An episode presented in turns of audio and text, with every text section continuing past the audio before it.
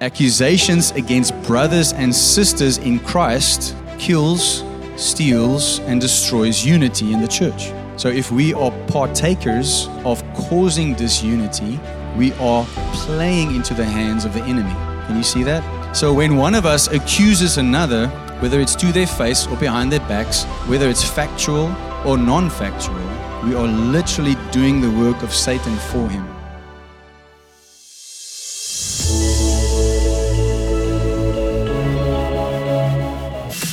Hello and welcome to the LoveKey Church podcast, where we share our church's message of the week. My name is Heinz Winckler, and together with my wife, children, and our leadership team, we host LoveKey Church here in Somerset West, online, and on this podcast. It is our mission to help you to encounter God, align with His purposes, reign in life, and help others to do the same. We trust that you will find this message empowering, encouraging, and inspiring please share it with your friends and family and write a review for us. And a huge thank you goes out to those who have already done so. May you be thoroughly blessed as you listen to this message.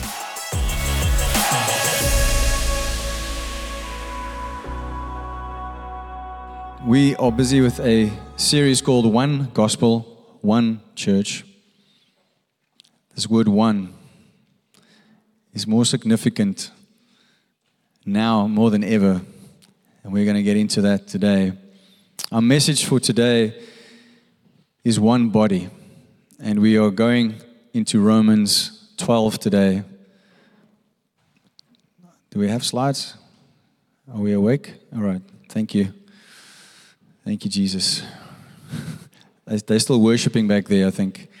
They're in the presence. I understand. um, we're talking about one body, one body. And yeah, I'm excited about this word today. We're going to really see what God has for us. I'm not going to do a summary of where we're at because it's kind of kind of kind of it's going to come up. I'm still under the influence.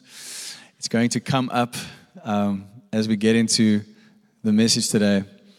I want to start off today you know, I've, I've witnessed many people speak and minister the word of God, and, and there's always, or not always, but many times, there's this line where they say, If you remember one thing today, if you just walk away, remember this one thing. And then they speak for half an hour or 40 minutes, or, you know, like me, 50 minutes. And, and you're like, just remember this one thing. and I think it's because we know people's attention spans are maybe not that great, or they only have the, cap- the capability of remembering one big thing from the day.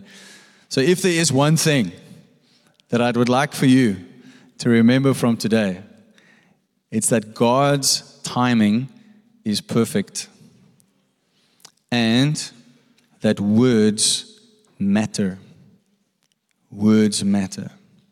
God's timing is perfect and words matter. These are two truths that play a significant role in today's message.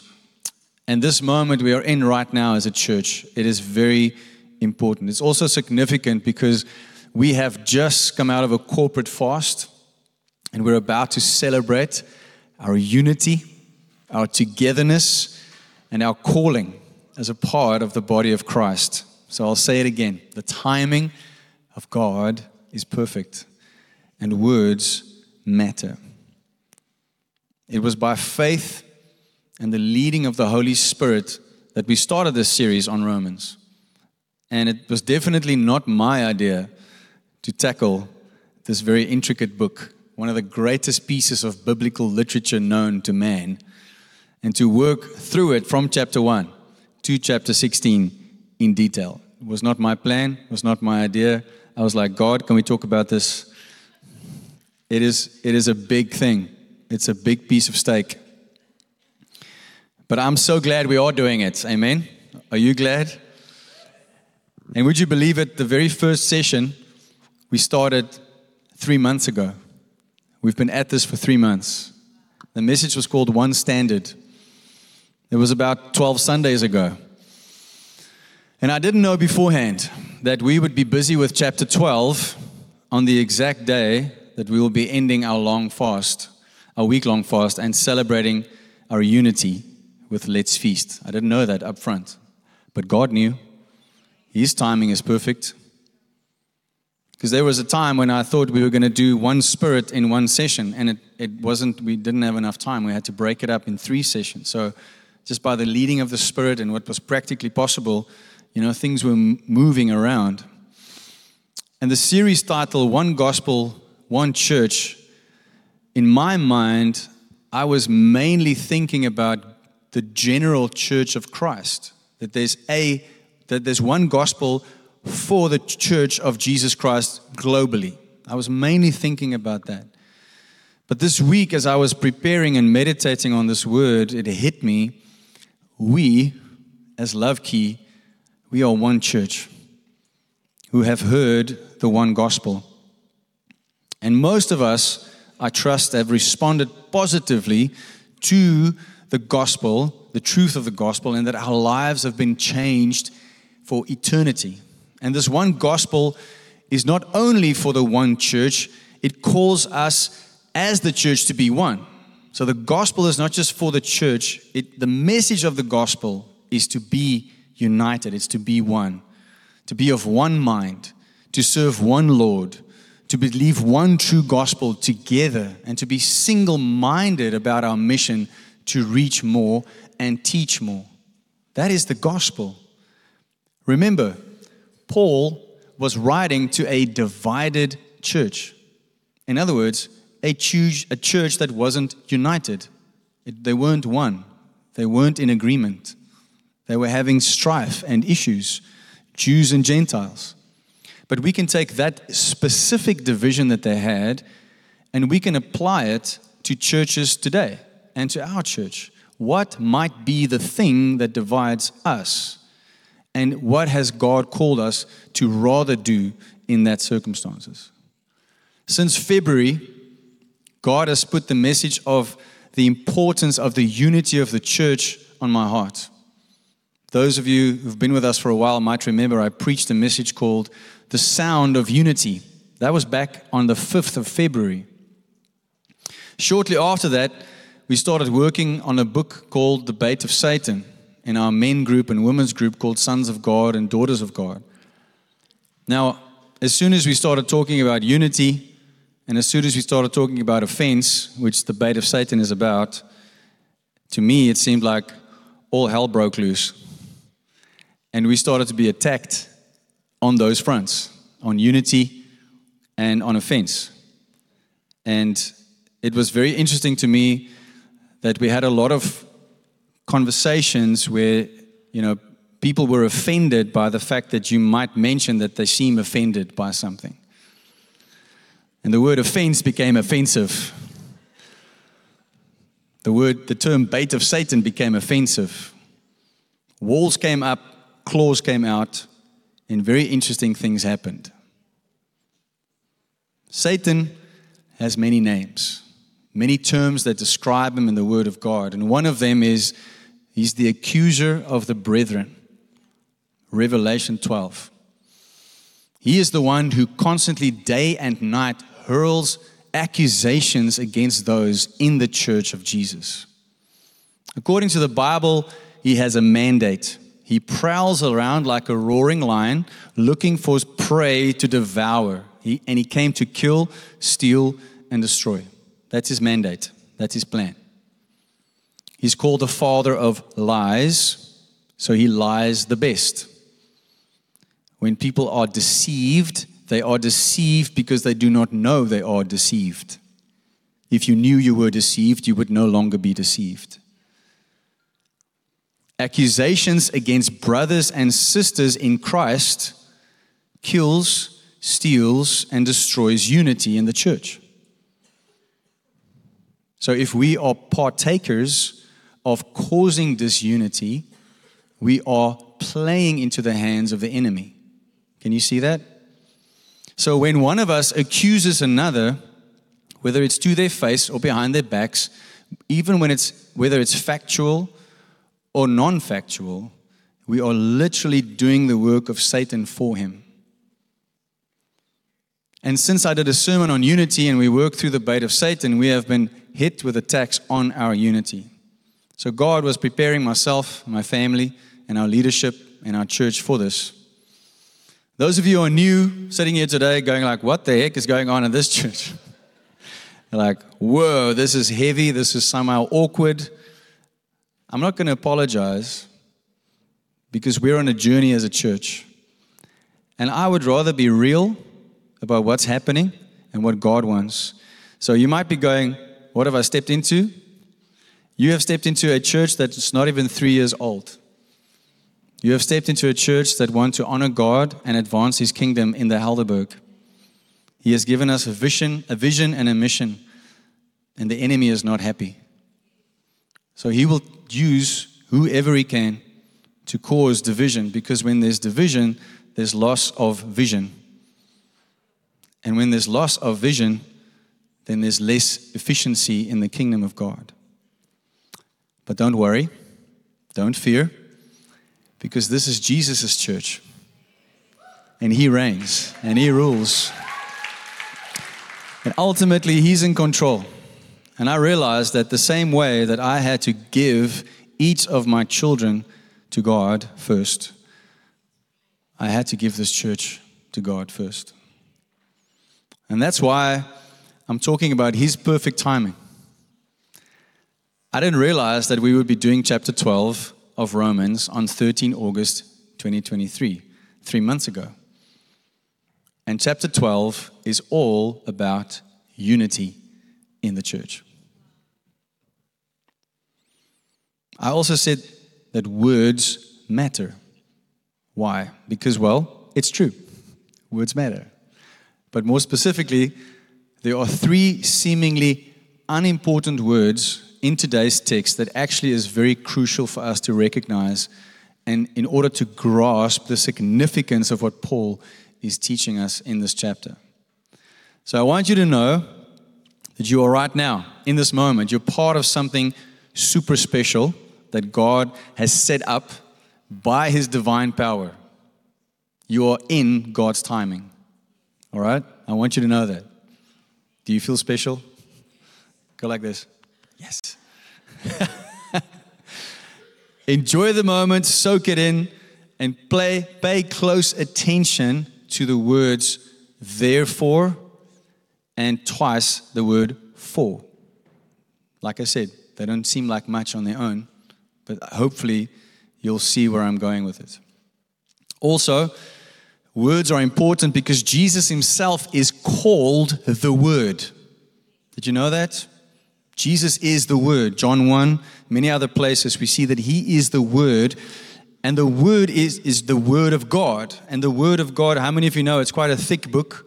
And it's thick because there are many words in the Word. Big revelation, right? It's made up of many words which together give what? The one gospel to the one church. And it's all about the one standard, his righteousness, which we can only get with one, one way, and that's by faith. And then we receive the gift, which is Jesus. And then we receive the one baptism, and then the one spirit. And then we can understand the suffering we need to partake in for us to receive the one glory, to access our one destiny, all while knowing that nothing can separate us from God's one love for the one seed of the promised, saved by the one salvation as part of the one election, his elect, his beloved. And today, we'll see that we are supposed to do all of this as one body. I think that was a good summary of all the messages we've done so far. All right, we're going to start reading today from the end of chapter 11, which we did last week so that we can understand the context of chapter 12 better. Now, once again, I, keep, I know I keep saying this, but we have to remember he didn't write chapters and verses when he wrote a letter. He wrote a letter, you know, right through. There is a pause, however, at the end of chapter 11. He says, Amen. It's like a praise prayer, and then he says, Amen, and then chapter 12 starts. But it's still connected. And I'm going to show you how. So let us read together from the Word of God. Romans 11 from verse 33. Oh, the depth of the riches both of the wisdom and knowledge of God. How unsearchable are his judgments and his ways past finding out. In another translation, it says, How impossible is it for us to understand his decisions and his ways? For who has known the mind of the Lord? Or who has become his counselor? Or who has first given to him, and it shall be repaid to him? For of him and through him and to him are all things, to whom be the glory forever. Amen. Paul gives this wonderful praise offering to God, which sounds a lot like a psalm from David to me. I don't know about you, but it sounds a lot like a, one of David's praise psalms. Remember how we spoke about the sovereignty of God, and we saw how Paul instructs to consider both the severity and the goodness of God. We saw that last week. Do you remember that? We, he says, Consider both the severity and the goodness of God. What brings, what does that bring in? It brings in the fear of the Lord. Here, Paul praises God for his specifically for his wisdom and his knowledge, which are the two main things the Bible teaches us comes from holy fear of the Lord. He attributes wisdom and knowledge to God, knowing that how we access that is through the fear of the Lord. And he just proclaimed how big and awesome our God is. God is the source of our knowledge and wisdom, and we can only access it when we approach Him with holy fear. And we will only have holy fear toward Him if we know how great and awesome and majestic He is. And Paul knows this. He has had the revelation because he has spent time with that one, with the one. Because he had a Damascus Road experience where he fell off his horse when Jesus appeared to him. He knows how great and awesome God is. Plus, he spent hours and days just in the presence of God getting revelation and download. So he knows. Do you know? Do you know what Paul knows? What stands between you knowing more? Time with God, focused time with God. He says, No one can know the mind of God or counsel him. He is all knowing. He is, he is important. At, oh, sorry, this is important as we read the first of the next chapter. No one can counsel him. And he ends with a great exaltation of God, saying that all things are to him, all things that you see, unseen and seen, are to him. All things are through him and all things are for him. How powerful is that? We just need to stand in awe of that for a moment and go, wow. I want you to do a word study in your personal time. Go and search everywhere it says all things in the Bible. You will be blown away by what you find. So at the end of these verses, Paul has now established to a divided church, both Jew and Gentile, that they are part of God's elect and that they will get there in different ways. Remember, last week's message was one election. Remember that? So he has now told this divided church who this God is that they serve. So this and God's greatness is now established. Okay, so Paul has now settled these matters up until this point, and now we start chapter 12. Are you with me? Following. All right. So now we go into chapter 12, verse 1. Paul says, I beseech you, therefore I beseech you, therefore. In another translation says, I appeal to you, brethren. He's speaking to all in the divided church using a collective noun, a word that unites them in how he's addressing them. Can you see that? I beseech you, it's a strong appeal. And he's saying, brethren, brothers. Other translations will now say brothers and sisters. He's speaking to the whole church. By the mercies of God, I beseech you for a reason that you will present your bodies a living sacrifice, holy, acceptable to God, which is your reasonable service. Another translation says spiritual worship or true and proper worship. And do not be conformed to this world, but be transformed. How? by the renewing of your mind, which is continuous tense. It's the process of sanctification. In order that, so that you may prove what is good, acceptable, and perfect will of God. Another translation says that by testing you may discern what is the will of God, what is good and acceptable and perfect. Another one says, then you will be able to test and approve what God's will is, his good, pleasing, and perfect will. Do we get it? Now, in this first part of chapter 12, he beseeches them. It is a strong appeal. And he beseeches them, he appeals to them very strongly, his brothers in that church, to do two main things. The first is present your bodies, the carnal part of you, the physical part of you, your flesh, in a certain way as a living sacrifice. Have you ever thought of that? What is a sacrifice? What happens at a sacrifice? What did they used to do in the Bible, in the Old Testament and biblical times? Take an animal, kill it, and then burn it Right? Do you have that picture? Paul is saying to a divided church of people who he loves, and because he loves them, he's giving them the truth. He says, present. What does that mean? It means make a decision out of your own to present your body, all of this, as a living, so you stay alive, thank God, Sacrifice. Wait a minute. How does that work?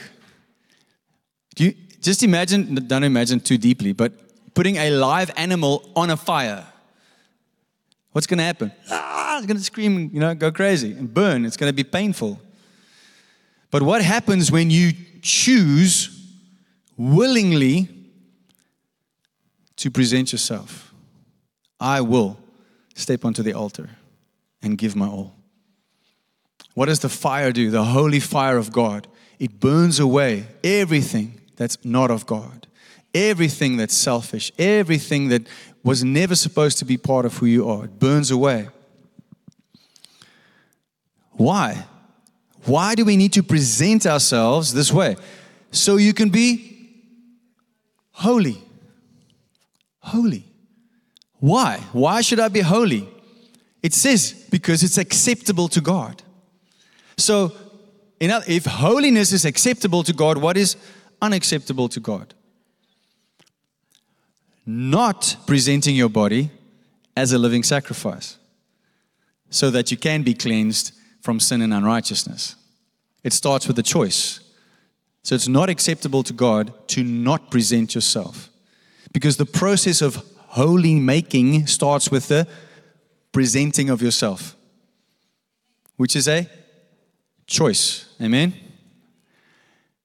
And hear these words it's to die to self by choice. He says, to do this, to present your body as a living sacrifice, and to so that you can be made holy, this is your reasonable service. Other translations said, true or proper worship so to present myself before God as a holy sacrifice is reasonable, proper, and true. In other words, if I don't do it, I am, am being unreasonable, unproper, and false. I wish I had a pin right now. What is he saying? That our starting point for our praise and worship of God is dying to self. Because this is worship, this is true worship, is to die to self. It's true worship to present yourselves as a living sacrifice. It's true worship to say, I'm going to die to all the things that I think I need, I think I want, that's selfish desires. I'm going to die to all of that stuff. Worship is our love on display for God in a sacrificial way. It's not two fast songs and two slow songs, guys. It's a life given to God. And I say that to you as someone who leads the two fast songs and the two slow songs. Because that has a place, but it's not the point. We don't worship worship. We don't worship songs. We don't worship words on a screen. We worship God And worship starts when you put yourself on the altar. You can never sing a song again, but live a life of worship. You with me? All right. Worship unto God should cost us something. It should cost us everything physical in our life, everything that's carnal, everything that's selfish. It should cost us that. It should kill anything unholy and out of line with His will inside of us. Do you agree? You could disagree, but then you'll disagree with the Word of God. Good luck with that. The second thing that He beseeches, appeals to us to do, is to His readers, is to not be conformed to the world, but instead be transformed by the renewing of their minds. And this, of course, applies to us as Christians as well.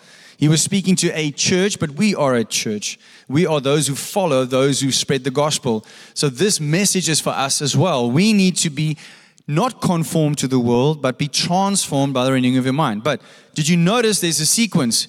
He says, I beseech you to do this and then to do that. There's a sequence. Step one is to present your bodies as a living sacrifice, to be made holy, which is acceptable, reasonable service to God. He says that first. And then he says, be transformed by the renewing of your mind. And what is the point of the renewal? To actually know and understand, to have knowledge of the good, acceptable, and perfect will of God. You cannot successfully accomplish Paul's second instruction, which is to not be conformed to this world, if you didn't do the first instruction. Can you see that? You have to do step one. It's like building Lego. I have to follow the steps, otherwise, it's going to be a mess. Anyone build Lego ever before? All right. You got to follow the numbers. There's some dads here, I know. When you, when you buy a bike or something for your kid that you have to assemble at Christmas, you don't follow the instructions. And then you finish, and then there's stuff lying on the ground. You're going, I don't know where that goes. Now, in the same way that you should have followed the instructions from the start, this is important. Read the instructions of the Word of God, of the Apostle of God, and be obedient.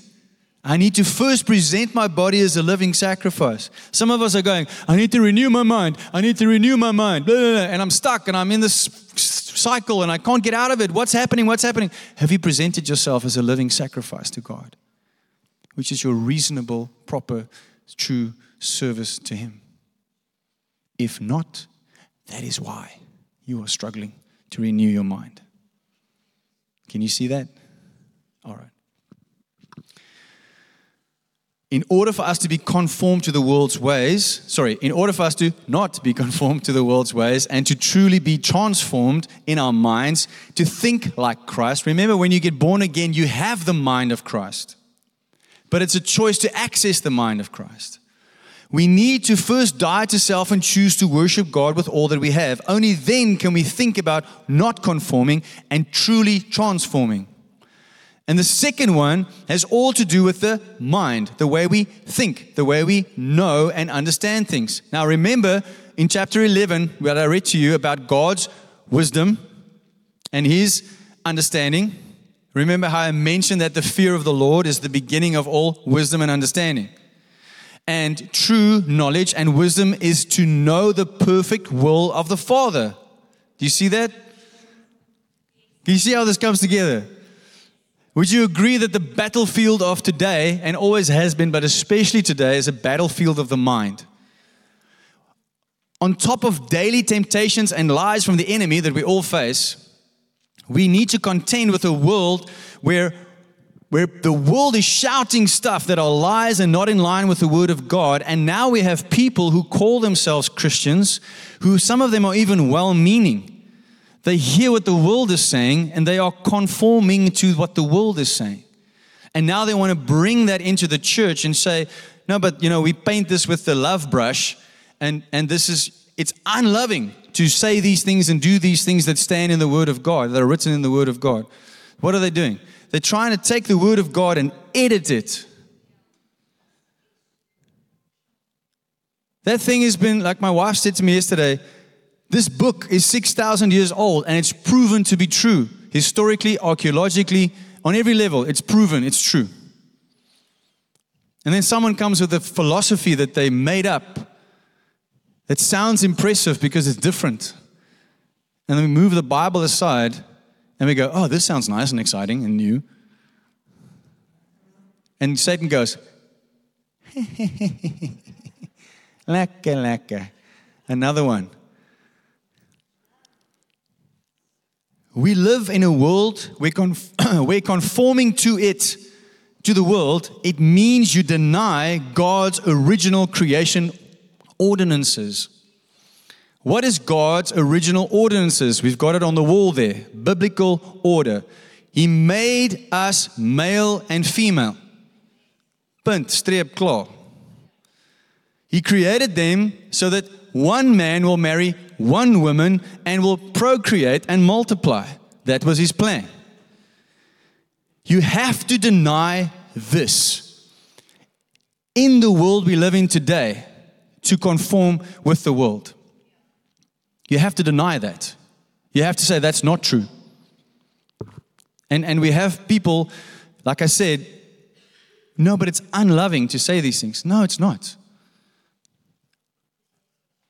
If, if you really love someone and you know the truth and you can see they are deceived, is it really loving to not share the truth with them? Yes, in a loving way, but in a truthful way. If you see someone is heading for disaster, are you going to just stand there and wave, I love you? How did that happen?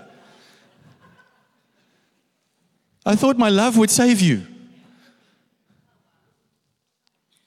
But that's what we're doing. That's exactly what's happening. Conforming to the world leads to death. That's why we need to be transformed. And it all begins and ends in your mind. It begins here, which is part of your soul, which is part of your the, the, the thing that has to be presented as a living sacrifice. I have to sacrifice what I think. I have to sacrifice how I feel. I have to sacrifice what I see around me with all my five senses and say, Lord, no, what do you say? My spiritual sense is the most important. It has to be in line with the Holy Spirit. So now I can I can discern. If someone says something, a philosophy or an ideology that sounds impressive and convincing, and they say it with so much, you know, energy and passion, like it must be true, because I don't have this much passion and energy for the Word of God. Hashtag, why not? Because you don't spend time enough with God. You don't get in love enough with God. Sure. You know, if I was in the world and I looked at some Christians I love Jesus. Shh, don't tell anyone. I'm a secret agent for the church. Preach the gospel to all the world and, if necessary, use words. How will you share the word without sharing the word? I know that's a famous quote from St. Francis of Assisi, but it's not the whole quote.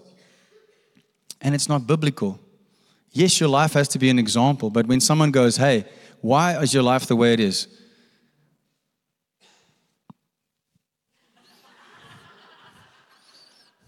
Is it now necessary? I don't know, maybe. Yes. Uh, can you share the gospel? Uh, when, I, when I counsel some people or when we are in connect groups, I, I like asking questions that should be obvious to Christians. What's faith? Uh, uh, uh, uh, Explain grace to me. Um, why do you believe in Jesus? He died for like my sin, and um, I love him. Seriously? Now you expect to evangelize people that way. Why will they believe what you believe if you don't even know what you believe? Why? No, I really believe it. I feel Him in my heart. Okay? Did you know that the Bible is a factual, accurate book? Confirmed as actual and factual, historically correct and true more than any other book in the history of mankind. There's more proof, physical, physical proof, that it's true. There's more physical proof that Jesus really died and really rose from the grave. If, if you, you don't have to feel it, you have to believe it. And then you have to act out of that belief. And you have to spend time in the Word of God and with God so that you understand why you believe what you believe. You won't evangelize someone with a feeling. You will evangelize them by speaking the truth of the Word of God. And you can keep it simple. Share your testimony. But as we mature, we need to actually mature and not stay stuck in one place. I love Jesus. Okay, why? He saved my life. Okay, that sounds interesting. How did that happen? We need to be able to explain these things. I, when I spend time with my boys, I, I, test, I test them. I say, I don't know the gospel. Share the gospel with me. And the first few times, it's like, uh, uh, and then I coach them. Start here, do this, ask this question, explain that to me. And then I'm going to ask difficult questions on purpose. And then you go, uh, why? Because my kids need to be able to share the gospel with confidence. We all need to be able to share the gospel with confidence. I think some of my kids will be able to do it better than some of you. We'll have a competition. Share the gospel and go.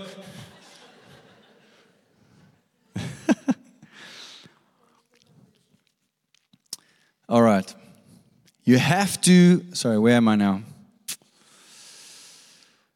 Yeah, I'm not going to get into that topic anymore. The, there are many topics. It's not just the whole thing about marriage and gender. There's so many topics that the world wants to push us in a different direction than the Word of God says. I'm going to show you. I'm going to show you just now what, what Paul is actually referring to when he says that. I think there's a broad application, but there's also a specific one. I'm going to get to that now. To not be conformed, but to be transformed would be to seek God's will for life on earth and then believe it and then live it and then stand for it. So he's saying that if you do these two things that I just said, present yourself as a holy sacrifice, which is your reasonable worship, and to not conform to this world, but be transformed by the renewing of your mind. If you do these things, then you will be able to know the perfect word will of God. In other words, if you don't do number one and two, you won't know the will of God. Can you see that? Anyone? Can you? Hmm, okay, good. Just checking if you're alive. I'm going to make you pinch one another so you know there's life. Paul has now set the stage, all right? He set the stage for something. He instructs the church to do these things on the back of saying how magnificent God is but he's not done. And now he gives us the next layer of why. All right? So he set up God as magnificent and amazing, and he says, I beseech you, therefore, in other words, know that this is who God is. Now, because this is who God is, therefore, I beseech you to make yourselves living sacrifices and to renew your mind. Are you with me? Now, he goes to the next layer because the next sentence starts with the other important word I mentioned earlier for I say, through the grace given to me to everyone who is among you, the whole church, not to think of himself more highly than he ought to think, but to think soberly, as God has dealt to each one a measure of faith. For is an important word because words are important. Don't miss it. It will help you if you replace it with the word because. So let's read it that way. Because I say, through the grace given to me to everyone who is among you, to not think of himself more highly than he ought to think, but to think soberly, as God has dealt to each one a measure of faith. For and because are interchangeable and will help you to understand this. He Now, he's just told them to renew their minds. What happens in here? Hopefully, you think, right? I have this joke with my wife that when she says, I've been thinking, and she pauses, I go, How was that? and then she goes, Shush, man, I want to share something with you. don't make, don't give a pause after, I was thinking, what was that like? he just, yeah, did it hurt? He just told them to renew their minds. And now he says, because I'm saying to all of you, you need to think of yourself. You don't, don't think of yourself more highly than you ought to. So he says, renew your mind. Do not be conformed to this world, but be transformed by the renewing of your mind.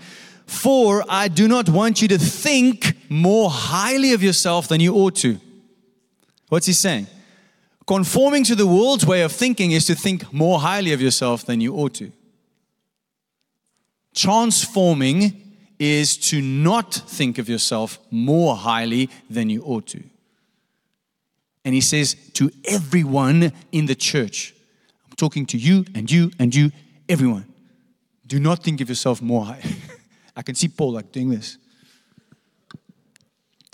Not, he's writing a letter, but I can kind of imagine it. Now, straight after he says, renew your mind, he speaks about changing the way you think about yourself. In terms of what? Pride. Pride and humility. Isn't that interesting? The main thing that he is focusing on when he's speaking about renewing your mind by not being conformed to this world's way, but be transformed, is about how you see yourself in the context of the church. In other words, compared to other people in the church. That is the direct context of this verse.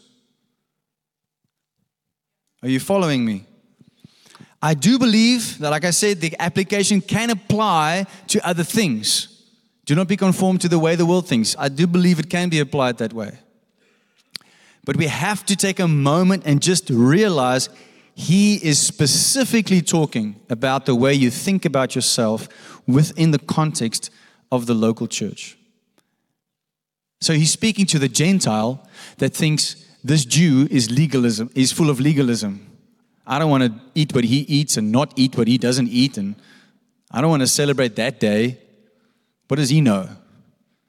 He's, you know, he's not free. The Jew looks at the Gentile and goes, Oh my word, these people are crazy.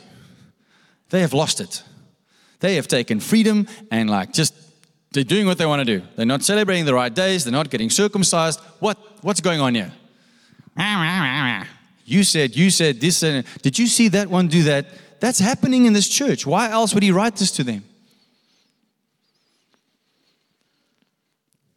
I do, um, we should not think more highly than we ought to. So, we should think well of ourselves.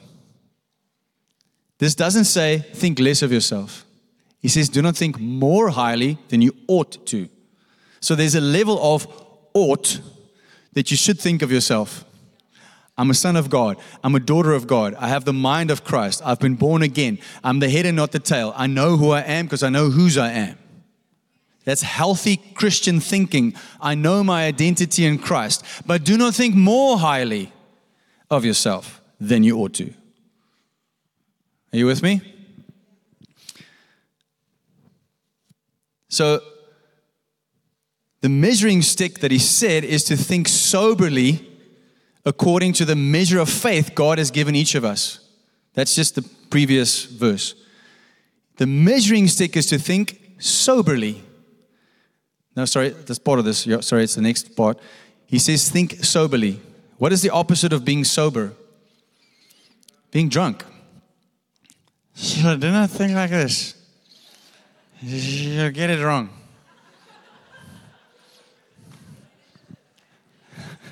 My wife says I do it too well. Okay. I have some acting experience. I'm going to do that. Anyway, but you can't. What is he saying? If you are thinking the way the world thinks, you are not thinking soberly because the world thinks in terms of spiritual drunkenness. They are intoxicated by the devil's way of thinking. All right, so we, we should wake up from that stupor and go, no, I'm presenting my body as a living sacrifice, holy and acceptable to my God, which is my reasonable service. And as I'm dying to self, my mind is going to be renewed daily to not think like the world, but to think like Jesus. And in that process, I'm going to recognize certain ways of thinking. I'm going to go, that's not right. And now I can discern, I can think soberly and discern that's not God and this is God. Because I'm in communion with God. Can you see it? It's so beautiful. I'm excited about it. I love it. Can you see how renewing of your mind start with how we think of ourselves?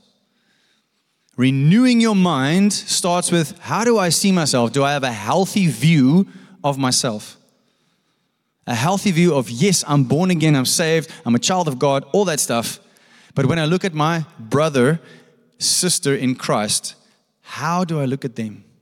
Do I consciously elevate myself above them, thinking I'm better than, I have more than, I can offer more than? And then I go, well, they shouldn't be doing that, or they shouldn't be saying that, or how could they be the ones that are asked to do that? Because I, because me, because this is when we think more highly of ourselves than we ought to think. And this is when division starts. Division comes in when I think of myself more highly. I'm a Jew. I know the Torah. These Gentiles don't know what they're talking about. How can they put out pork? What are they thinking?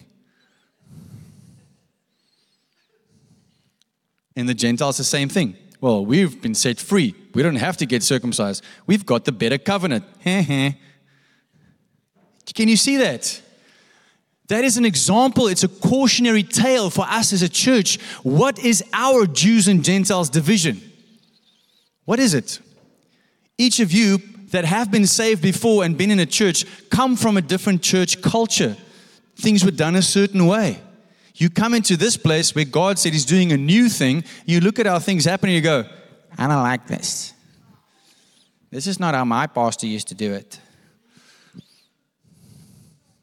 And there it starts. And Satan has gone, whoop.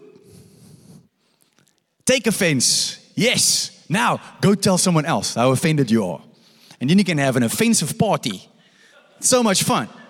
Did you see? Did you see? Did you hear? Did you do?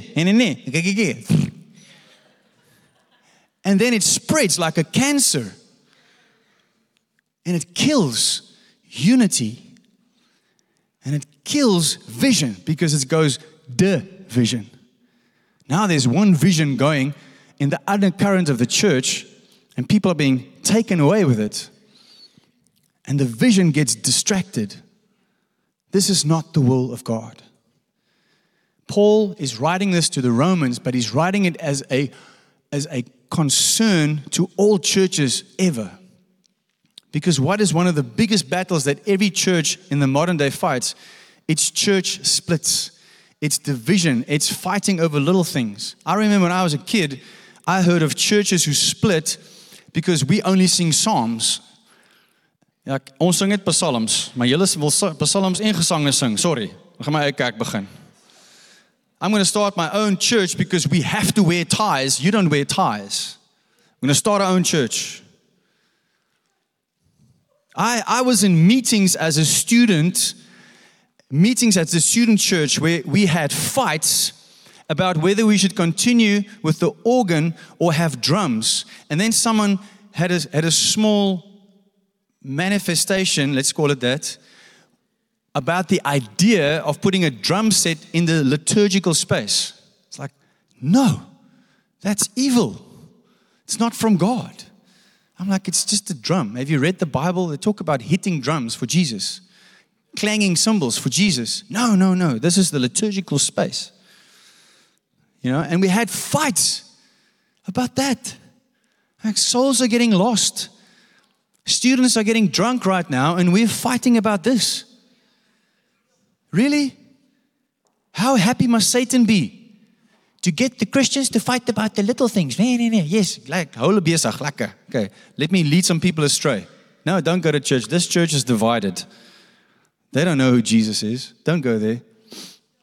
This is how the enemy works, guys. Are we going to fall for it? Are we going to be deceived? Or are we going to be part of the solution? Now, now that Paul has established another layer of how this works, he gives us another important word again, but it's the same word, for. In other words, because. And again, to present yourself a living sacrifice to die to self. Why? Because you should not think more highly of yourself, rather think soberly, keeping in mind the measure of faith God has given you. Why should I do all these things? Okay? He beseeches you to do these things, then he tells you what to do um, in terms of thinking about yourself and others. Are you with me now? You've got these. Now he says, for again. So, why do we need to all do all these things? For we have many members in, everybody says, one body. One body. But all the members do not have the same functions. Function. So, we, being many, are, everybody say, one body in Christ what we that, that is what we are. We are one body that's what we are and we have a place a position it's in christ. And individually we are members of one another.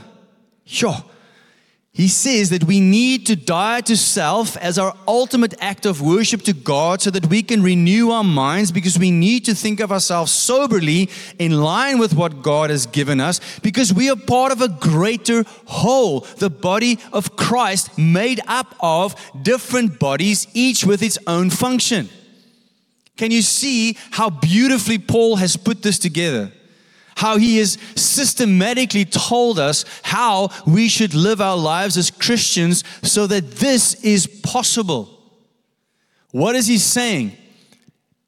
In between the lines, you cannot do this, live in unity as a body of Christ, if you didn't do the first few things he said. You will struggle. You will try to do it out of your flesh. You will fail. You will get irritated with yourself. You will end up taking offense even with yourself. I can't do this. I know that feeling. I know what it feels like when I want to try and be a Christian out of my own strength. Here's a to do list. If you don't do this, you fail. I failed many times. I've shared this with you before. There was a time in my Christian walk where I wanted to quit Christianity. I can't live up to this. I'm a useless Christian. I wanted to quit. I know what this feels like. But I didn't have the revelation yet of what Paul is writing here in Romans 12. It starts with surrender, a choice to really surrender. And you can only really surrender if you really trust, if you really love, if you really understand what He did for you. Otherwise, you will just kind of cautiously test it out and the first sign of trouble, you're going to go, Whoa, no, Christianity doesn't work for me. It's because of a lack of understanding, right? We are the body and we have a position, as I said before. Here, once again, I think of Jesus' passionate prayer to the Father for his disciples and those to follow him in John 17. In John 17, Jesus prays in front of his disciples to the Father, and he says, Father, let them and those to come be one, as in the same way that you and I are one. Just try, you can't, but try to imagine the unity, the intimacy, the communion between the Son and the Father. Just try. He says, I want that unity for my church, for my disciples. I want that. Lord God, He asks it like five times in that prayer. And twice after saying, Let them be one as you and I are one, He says, So that the world will know that you sent me. Twice. Why? Because our greatest way of getting people in the kingdom is to be united around what we believe and who we are. If you think of yourself more highly than you ought to, and you're part of causing division, someone from the outside is going to look at that and go, I don't want to be part of that. That's a mess. But if they see something supernatural, he says, do not be conformed to this world where people do think more highly of themselves and they are divided and they are individualistic. Do not be like that, but be transformed by the renewing of your mind so that you don't think of yourself more highly than you ought to. Now the world looks at a bunch of people who do not think of themselves more highly than they ought to, but they recognize in you there's a gift, there's a function that I don't have. I'm going to celebrate that. I'm going to love you for it. I'm going to get excited about what God is doing in your life. I'm not going to get prideful. I'm not going to get, you know, um, jealous because it's impossible to get jealous when I know exactly who I am and I don't think of myself more highly than I ought to think. Now the world looks at that and goes, "Whoa, that's how does that even work?" This Jesus must be real. Can you see it? This is huge. This can change the whole of the Helderberg if we all get on board with what the Bible teaches. It will change everything. Then he goes on. From this thought now, he says, therefore, he said for, and he said for again. Now he goes into more detail of what he had just taught us. He, saw, he just talked about the gifts. Now he gets into that. He says, having then gifts differing, they're not the same, according to the grace that is given to us. God decides who gets what and who does what, not you. God decides. Let us use them. If you have a gift, use it. Don't neglect it. Don't leave it aside. Don't not do it because you're offended or because you think, no, it's not that important. You know, if my gift doesn't get me on the stage, I'm not going to do it. What are you doing? Thinking of yourself more highly than you ought to think. I want you to know standing here is not more important than being at the back, helping and serving and doing all these other things. It's all part of one big goal, which is to get souls in heaven and Christians to mature. It's all part of it. In fact, if Jesus was here and his example was to wash feet, which is the most menial job to do in the day, he would probably be cleaning the toilets. That's what Jesus would be doing. Whatever you think is the least job in this church, Jesus would be doing it. Just let that sink in for a moment. No, but you know, I've been here longer than the others. Why? Why are they there and I'm here? I mean, I come to church once a month at least. Jesus help us.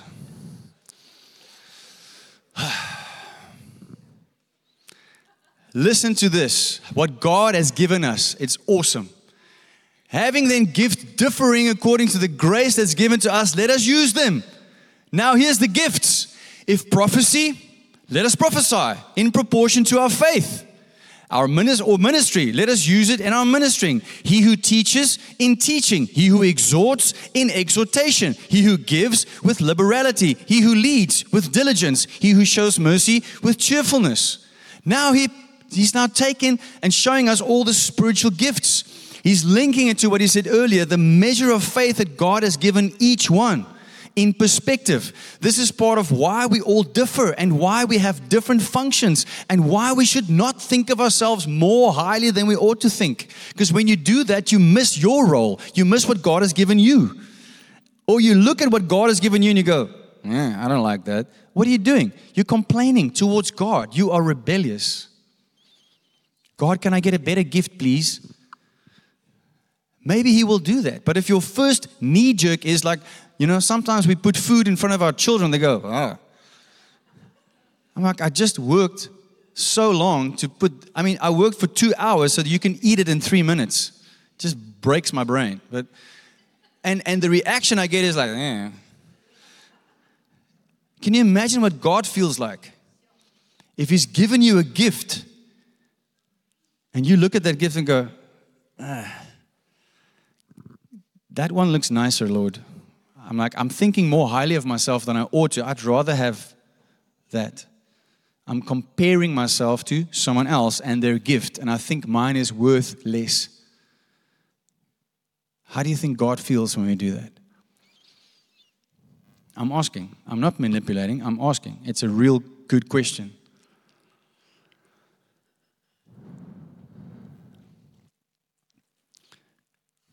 This is part of why we all differ and why we have different functions and why we should not think more highly of ourselves. Because if we get this, we will value and appreciate every brother and sister next to us. And we will believe that they have something special and different from us to offer in the church. Now he's, he's given us those gifts. And we, I mean, we have done the, the study of the gifts in, in 1 Corinthians. We've done that before. And you can link it to this, and there's more gifts. Uh, Ephesians 4 also gives us the fivefold ministry, which are gifts to the body of Christ for the, for, the, um, for the saints, for the work of ministry. And it speaks there also of how important it is for each joint to supply what they supply. It all links up. All these gifts is part of that. And now at the end of this chapter, Paul gives an amazing list of command, amazing list of commands for the church. Each one so important to know and to do. And for us to, as a new church plant, each of these points are crucial. They're very important. I want you to write these down and make them part of your daily confessions and live them out passionately without compromise. Are you ready to do that? Let's read it together. This is the last list of things in chapter 12. Let love be without hypocrisy. It's a command, it's not a suggestion. It's a command from Paul, an apostle who is inspired by the Holy Spirit to the church. Let love be without hypocrisy. What is hypocrisy? It's when you are two faced. You say one thing, but you mean another. Let your love be pure, in other words. Abhor what is evil. What does that mean? Hate what is evil. Hate sin. Hate what God hates. That is what you do when you are a believer. This is part of not being the same as the world. This is part of being transformed by, re- by renewing your mind. I will hate what God hates. And the opposite of that is to cling to what is good. Cling. Have you ever seen my daughter run up to me and cling to my legs? This is what we should do with goodness, with the opposite of evil. We need to cling to everything that's good of God. And that needs to be part of who we are. I don't want to let go of that. Then he says, Be kindly affectionate to one another with brotherly love, in honor, giving preference, giving preference to one another, which we can only do if we do not think more highly of ourselves not lagging in diligence. In other words, I'm not going to be lazy in loving you. I'm going to be proactive in loving you.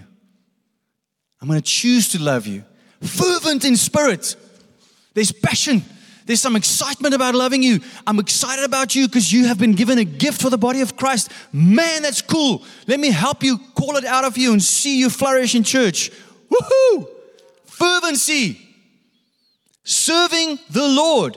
I do this because I'm serving God. The way I love you is my service to God. The way I encourage you is my service to God. I rejoice in hope. I'm patient in tribulation. Continuing steadfastly in prayer. Distributing to the needs of the saints. That's us. Helping each other. That's our, um, our Acts 2 fund. Given to hospitality. Receiving one another in love and being hospitable Next up, bless those who persecute you. Bless and do not curse. He's speaking to a church. Could it be that he knew that some of them were persecuting one another? I'm sure this principle does apply to persecution from the outside, but he's writing everything up until this point specifically to the church who's divided. Bless those who persecute you. Is it possible to be persecuted within a church? Bless and do not curse. So, how do I respond to being persecuted, being accused falsely?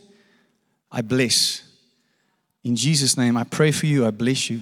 I choose to love. Rejoice with those who rejoice. If someone is happy because they've achieved something or they are growing and maturing in something, rejoice with them. Don't get jealous. Oh, okay, you got the position. Oh, okay. Rejoice with them. Yes, that's awesome. Wow. It's a sign of Christian maturity. And weep with those who weep.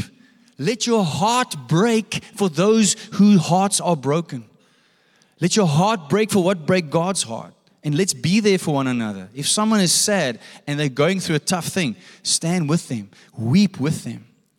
Be of the same mind toward one another.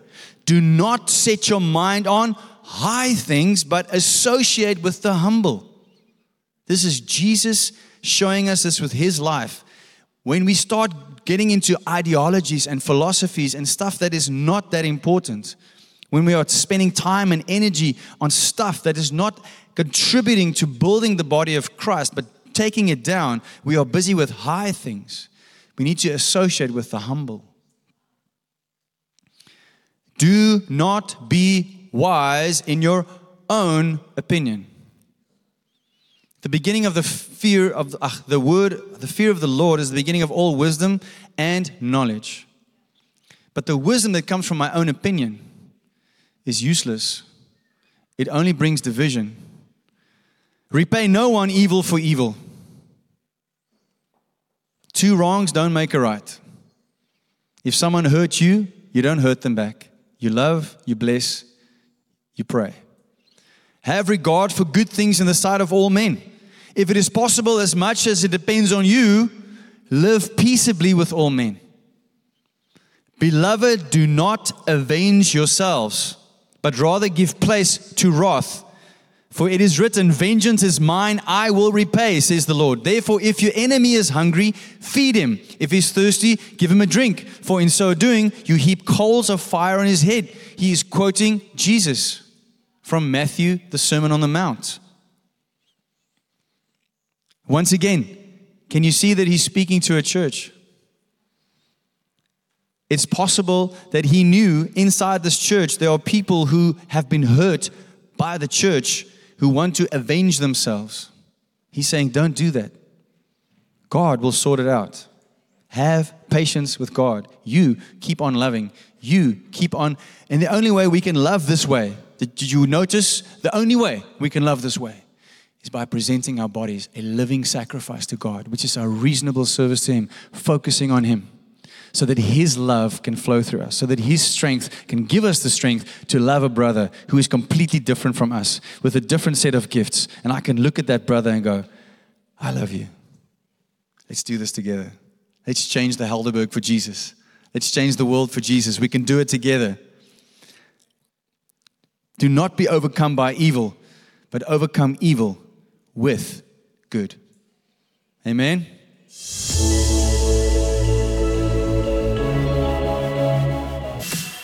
Thank you so much for listening to the LoveKey Church podcast message of the week.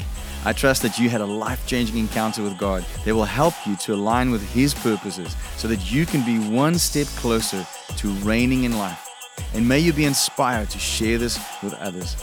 Have a great week and remember to listen again next week, or you can catch us live online or come visit us in person. May God bless you and keep you, make His face shine upon you, and be gracious to you and your loved ones. God bless you. Bye bye.